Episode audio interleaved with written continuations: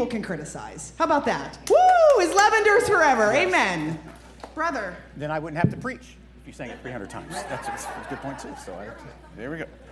Hey, before I get started today, uh, a little fun fact. You know, what we decided when we started this church is by the end of year three, we were hoping to get to the point where at least 50% of our revenue went to outreach uh, in our community, uh, mercy, evangelism, that type of thing.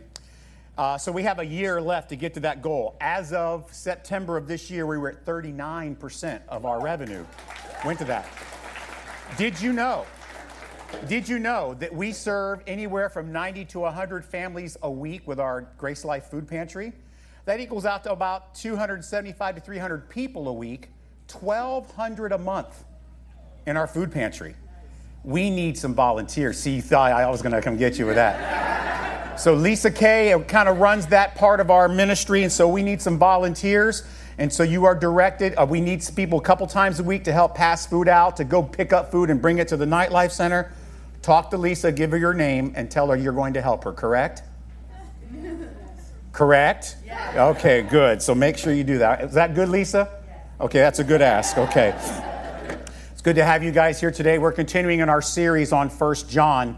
Uh, we can bring the PowerPoint up real quick. So uh, we continue with this series. It's called Our Joy is Complete. Uh, and this week, the title is Ready for Dad. So here's what I can say, right? There is something touching about this image, right, of children waiting for their dad to come home.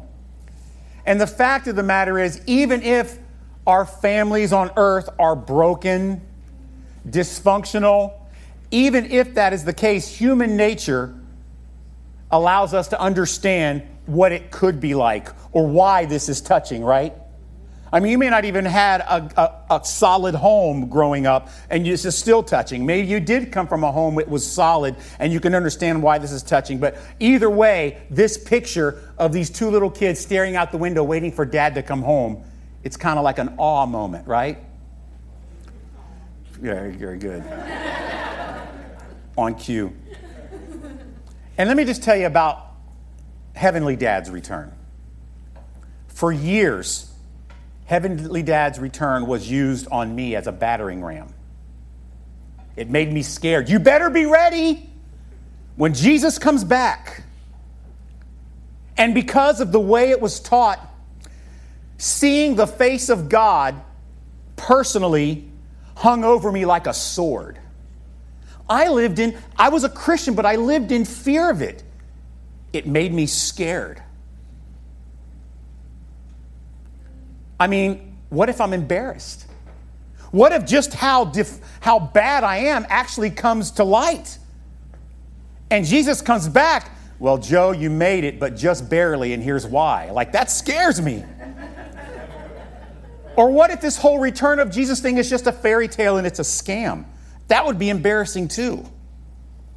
And so these feelings robbed me of joy that I should have had in my relationship with Heavenly Dad for years. On the one hand, uh, I knew that I loved God, but then on the other hand, I would live in fear of my Heavenly Dad, afraid that He would come back because the day might be a disaster. But in my late 20s, I finally began to understand that I can live in anticipation of and hope for the day that my dad returns. And it totally transformed the way I connected with Heavenly Dad when I recognized my dad is coming back for me, and it's going to be awesome. So, what I'm going to do today in today's passage, uh, I might have left it out. Yeah, so I'll just read it to you, okay? I'm starting in 1 John chapter 2 verse 28, and then I'll go to chapter 3 verses 1 through 3. And now, little children, abide in him, that when he appears, we may have confidence and not be ashamed before him at his coming. Then verses 1 through 3 say this See what kind of love the Father has given to us, that we should be called the children of God. And so we are. The reason why the world does not know us is that the world does not know him. Beloved, we are God's children now. Now. and what will be has not yet appeared. But we know that when he appears, we will be made like him because we will see him just as he is. And everyone who thus hopes in him purifies himself just as he, Heavenly Dad, Jesus, is pure. So let's talk about the historical part of this. I want to talk about the return of Jesus. So, just so you to understand, the idea of the return of Jesus was a very consistent teaching by all the apostles. It was one of the core apostolic teachings, this concept of the return of Jesus, and it was central for the church in the first century to understand the scope of the work of Christ. Now, we could talk about all of that in another sermon, but I want you to understand that the return of Jesus was central and important to every apostle, and it came through all of their teachings. As a matter of fact, you can see it in several of these verses. I'm not going to read them to you, but this is just a little smidgen, a, a, a slice, a cross section of some of the passages in Matthew and in Titus and in First Thessalonians and in Acts and in John. So you see, Mark wrote about it, John wrote about it, Luke wrote about it in Acts, Paul wrote about it in Titus and Thessalonians, and, the, and Matthew wrote about it in the, his gospel. And so the return of Jesus was echoed by all the disciples. In summary, the work of Christ will be complete when he returns and finishes the process of making us pure and righteous. So that was the consistent teaching. But there was a problem. There were these guys, these Gnostics that we've been talking about. And here's what they said Dad is not coming back. See, the Gnostics saw any absolute teaching in apostolic doctrine, they took it and they tried to make it squishy, allegorical, just pictures and images. He doesn't really mean that. It's kind of more like an object lesson. This was especially true to any references the apostles would make to the physical aspects of Jesus and his body. His birth, he wasn't really born of a virgin. His death, he didn't really die. Well, I mean, he did, but he didn't have to. It was just an object lesson. And then his resurrection. He didn't really have to be resurrected because his body isn't the issue. And not only that, his return is not important because he doesn't have a body and it's really not about Jesus. Because our sanctification process, what the Gnostics taught, was through gaining knowledge, higher knowledge. It's the knowledge that frees us from the bondage of this physical world. And once the light switch comes on and we understand this higher knowledge, we don't have to worry about being bound by the body anymore and we become spiritual. And all this idea of the work of Jesus in his body, that's just an object lesson. It possesses no truth or power. The resurrection is just an allegory of that moment that we actually get to that level of higher learning and we are freed from the mirage of the physical world. And this idea of being children of God, the Gnostics would teach, that's also allegorical.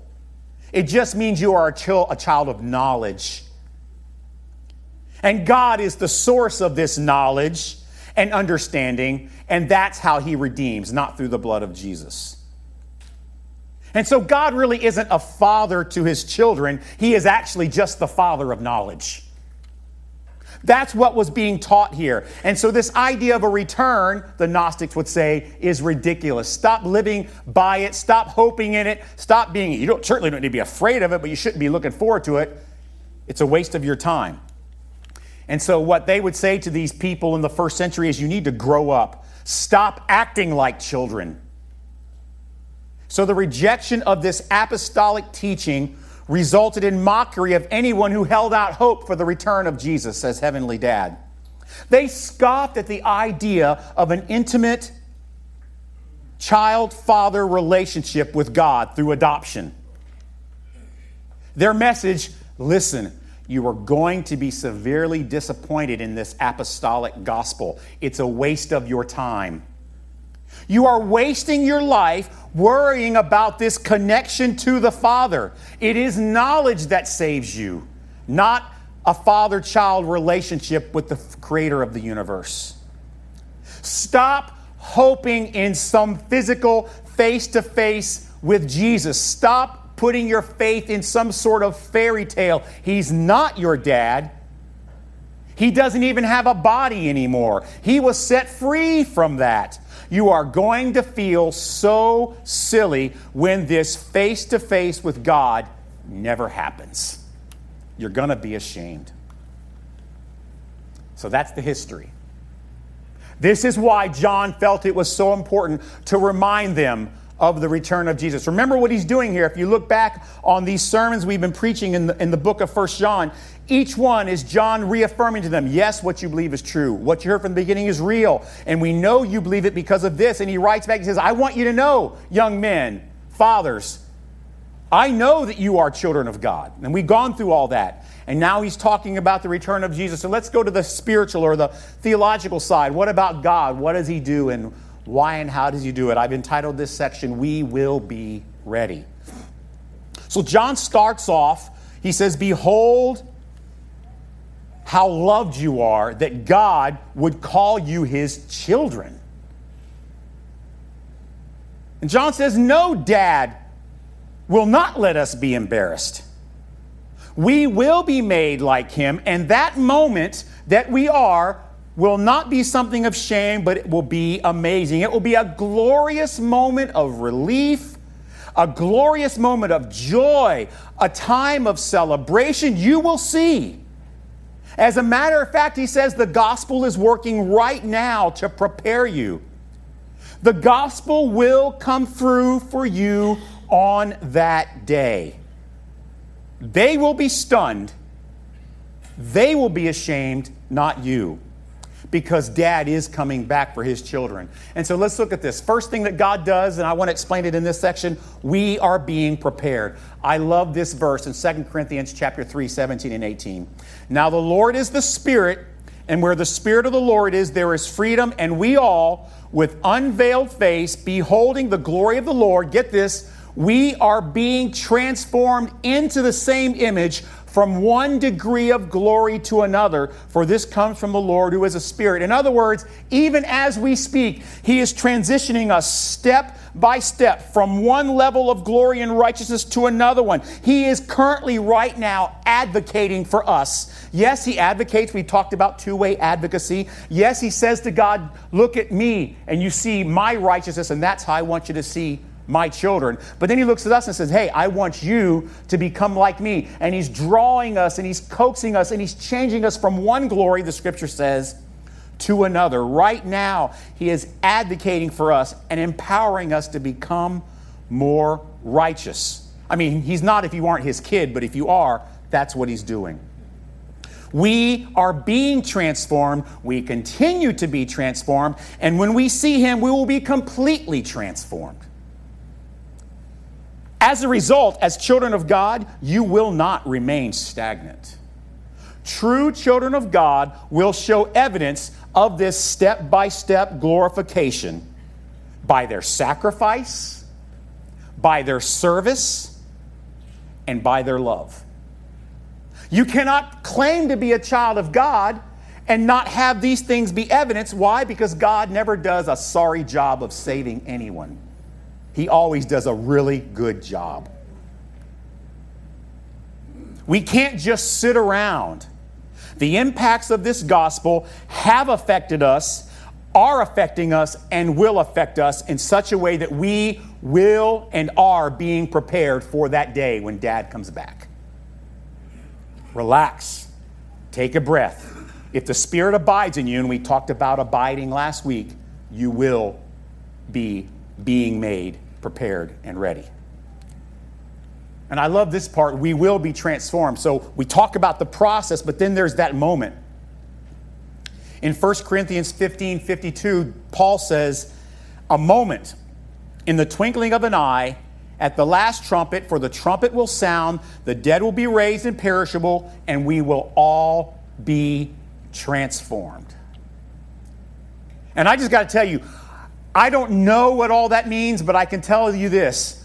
Whatever it is that we will experience at that moment will be unbelievably stunning. There won't be any crying unless there are tears of joy. There won't be any shame. It will just be something, well, the result will be something that blows us away spiritually, physically, yes, scientifically, and emotionally. It is an overwhelming experience. That moment that we are made like Him. And because of that, the other thing that happens is He makes it so that we should be eagerly awaiting this moment. I'm going to read to you a passage from 1 Thessalonians uh, chapter 5, verse 4 and 5, and then I'll skip to 9 and 11 and put that on the screen. Here's what verse 4 and 5 says But you are not in darkness, brothers, for that day to surprise you like a thief. For you are all children. In other words, you're not going to be unprepared. For you are all children of light, children of the day. We are not of the night, nor of the darkness. For God has not destined us for wrath, but to obtain salvation through our Lord Jesus Christ. In verse 10, who died for us so that whether we are awake or asleep, we might live with him. In verse 11, therefore, encourage one another and build one another up just as you're doing. Why do you encourage and build? Because we are headed toward an amazing finish. It is going to be an unbelievable culmination an unbelievable process. And because of that, we can eagerly await it. We don't need to live in fear of this day. That we will be ashamed for some reason. As God's children, we can live in anticipation. We have confidence to know that there will be no shame, no disappointment, no reason for fear or anxiety. We know that moment will be the most euphoric, emotional bliss we could ever imagine. Yes, even more than for you Hurricane fans from yesterday's game. I don't want to talk. I did, why did I bring that up? See, that's discouraging me. See, the Holy Spirit, which abides in us, what we talked about last week, will make sure that we are ready. Therefore, we should be encouraging each other constantly, not just about the day, but the whole process. Listen, I know you're down, but right now God is changing you from glory to glory. He's preparing you for an amazing day, and in the end is going to be unbelievable. We should be encouraging one another. How the process of transformation and waiting for the final transformation is a glorious, inspiring, purposeful way to live. I can't imagine living without it. It'd be boring. I mean, how great is it going to be when what we have been waiting for and hoped for lives up to every expectation and more. And not only that, none of the bad parts we thought about it ever come to reality either. So let's talk about the personal side. I want to talk about when dad comes home. So in my social media campaign, I just put up there this week just wait till your father gets back. so when I was a kid, that was not a good thing. Today we're making it good. Church, I'm telling you, just wait till your father gets back. Listen to me. I'm just I'm trying get your mind out of the temporal things that you have in, that are weighing you down this week today. Listen to me. Just wait till your dad gets back. Imagine all that will change for us once we see him. When we are as pure as he is pure. That rush of emotion, that bliss, living in the light of dad's return. It's the core of our comfort and hope as God's children. I mean, what else would be? So I got some videos I'm going to show you. I've kind of strung together some videos. These are like, you know, these videos of soldiers coming back, because this is the closest thing I can think of of when we see Heavenly Dad. So just watch this.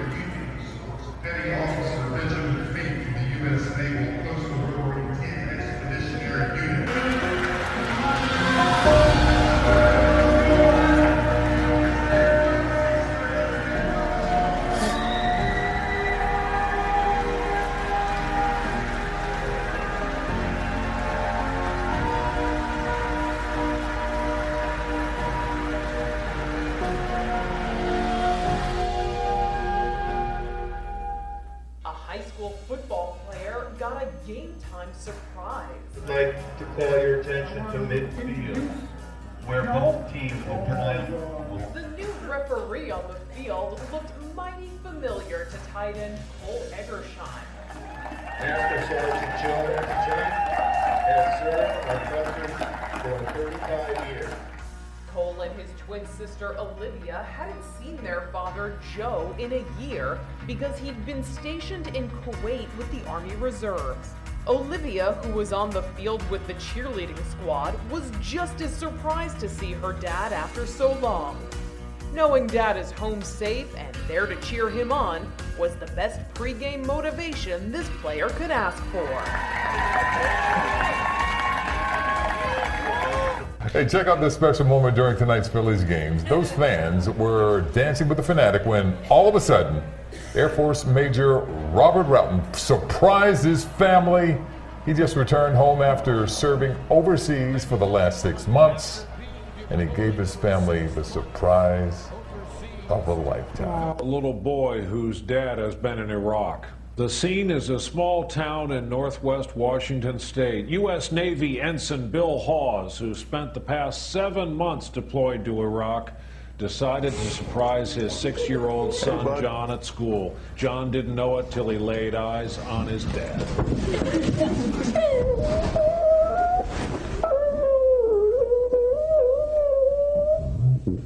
It took young John a long time to stop crying, but when he did, he mustered the courage to introduce his dad to his classmates who had all written him letters while he was deployed. It's tough to take, but welcome home. We're back with more right after this. Does know I'm coming home. She does know it's in February. She just doesn't know it's today. William Smith is a Navy fire controlman. He's been serving on the aircraft carrier USS Nimitz. His 17 year old daughter, Delaney Smith, is one of the cheerleaders here. She thinks they're just going to do a little performance for the parents. She has no idea her dad will be there. Kind of what I'm bracing myself for is to be tackled. Delaney is one of the last cheerleaders to come out. Watch her reaction when she suddenly sees her dad. She literally falls to the floor and appears to start crying, but then she gets back up and gives her dad a hug. That, that moment there was priceless. I couldn't imagine it any different. I'm happy that he's home.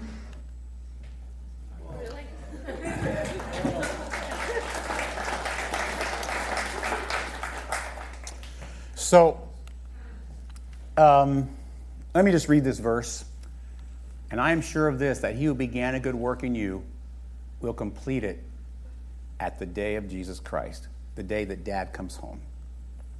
So let me just tell you, as a pastor, I get really busy doing ministry, you know? I think about the agenda for the next church meeting. I think about the next sermon, or Megan and I are worried about the next worship service. And then I get discouraged sometimes, honestly, by developments within our congregation, problems that our church faces, especially if we want to continue to grow and meet our goals and vision. Then outside the church, I'm very distracted, and we also can get very distracted with everything from business and money to conflicts, family problems, politics. Personally, we are beset and discouraged by our own shortcomings, our own failures, and our own sinfulness and shame. And as a result, maybe the fear of dad's return. Then there's this world around us, right? I mean, that thinks our hope and faith is a silly, stupid fairy tale. And all this works to pull us away from that window. And all these things begin to distract us from dad's return. That's when we desperately need our church family to point us back to the window, to our great hope and anticipation. And we need to be reminded of the moment that we run to his arms and shed tears of relief and joy because dad came back for his kids. So today, church, I'm reminding you about the joyful future face to face meeting you're about to have with Heavenly Dad. I'm reminding you that we currently are being prepared and transformed step by step, and that we will not be ashamed, we will not be disappointed, and we will not be embarrassed when that day comes. I'm here to remind you that the Spirit of God is preparing us and has been preparing us before the foundation of the world for Dad's return. That the work of Christ and the power of this gospel that we believe in will not leave us ashamed or disappointed. I'm here to remind you, church, that the gospel will not let us down. When He comes back, we will not only not be ashamed, we will be filled with tears of joy. That's what dad's return should be like for us. Not some far off moment that it seems like, man, I got a lot of living to do first, or man, I don't know if I'm ready, or if he came back today, I'd really be in trouble. Listen to me. If you are a child of God, you are going to be ready. Amen? Go back to the window. He's coming. Don't let the things around you distract you from the anticipation of that amazing day. Heavenly Dad, we wait your return. We don't know when, we don't know how, but we know it's going to be amazing. We know that you are preparing us now, and sometimes the things we go through are puzzling and they, they're burdensome and we struggle, but we know you are transferring us from one step in glory to the next. We know that we are careening toward an amazing day. That moment where we see you, we connect with you in a way that we have desired all our lives, even if we did not even realize it. So, Dad, we do what John says to do. We encourage one another with that day. We look forward to your return and all that it will make us into being. Amen. Amen.